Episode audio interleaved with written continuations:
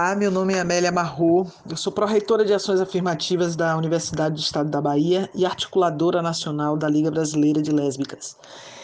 Agosto, para a gente, representa um momento de comemoração da nossa história de luta, de conquista da nossa visibilidade e de reafirmação dos nossos direitos, da nossa luta por cidadania. E é isso que a gente faz todo ano, mas agosto a gente comemora com aquele gosto de abrir os braços e dizer: eu existo e resisto. As lésbicas existem e resistem.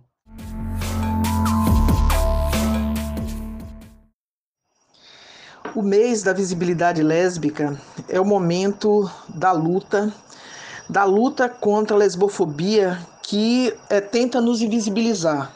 Os corpos lésbicos são ameaçados pela sua existência, que confronta o patriarcado e a heteronormatividade historicamente e diariamente. Os crimes de ódio nos atingem, atingem os nossos corpos, tanto simbolicamente como fisicamente. Isso é a lesbofobia. É a lesbofobia que nos tenta calar e nos tenta invisibilizar nos vários espaços em que nós circulamos.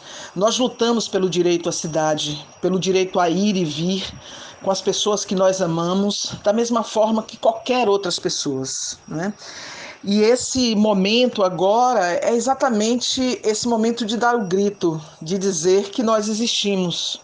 E é isso que fazemos todos os anos no mês de agosto, E dizendo e falando que a nossa luta é todo dia contra o machismo, o racismo e a lesbofobia. E é esse o caminho que nós fazemos nas escolas, nos trabalhos, na universidade, enfim, É lutando contra a lesbofobia que nos atinge e que nos mata a cada dia.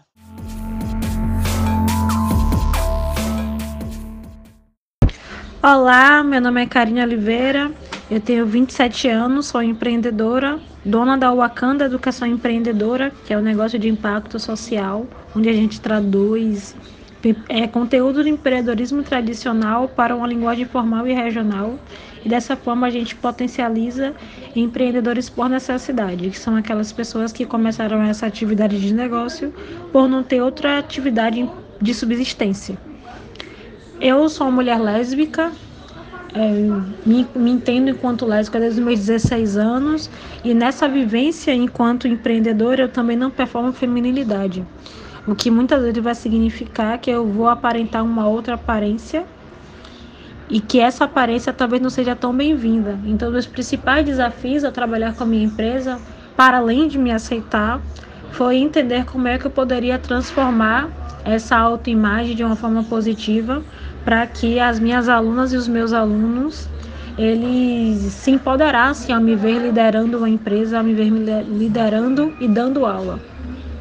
Nesse caso, no primeiro ano da Wakanda, que foi em 2019, a gente conseguiu atender e focar em empreendedores LGBTQI+, o que me ajudou muito nessa iniciativa, porque dar aula para um público que já me aceitava, dar aula para um público que era um público que tinha a minha cara, fez muita diferença. E a partir disso eu vi o quanto a minha empresa era tão necessária e o que muitas vezes ia chegar primeiro, para além da minha aparência, era a minha capacidade de empreender, a minha capacidade técnica. E, nossa, eu estou muito feliz, com o nosso resultado.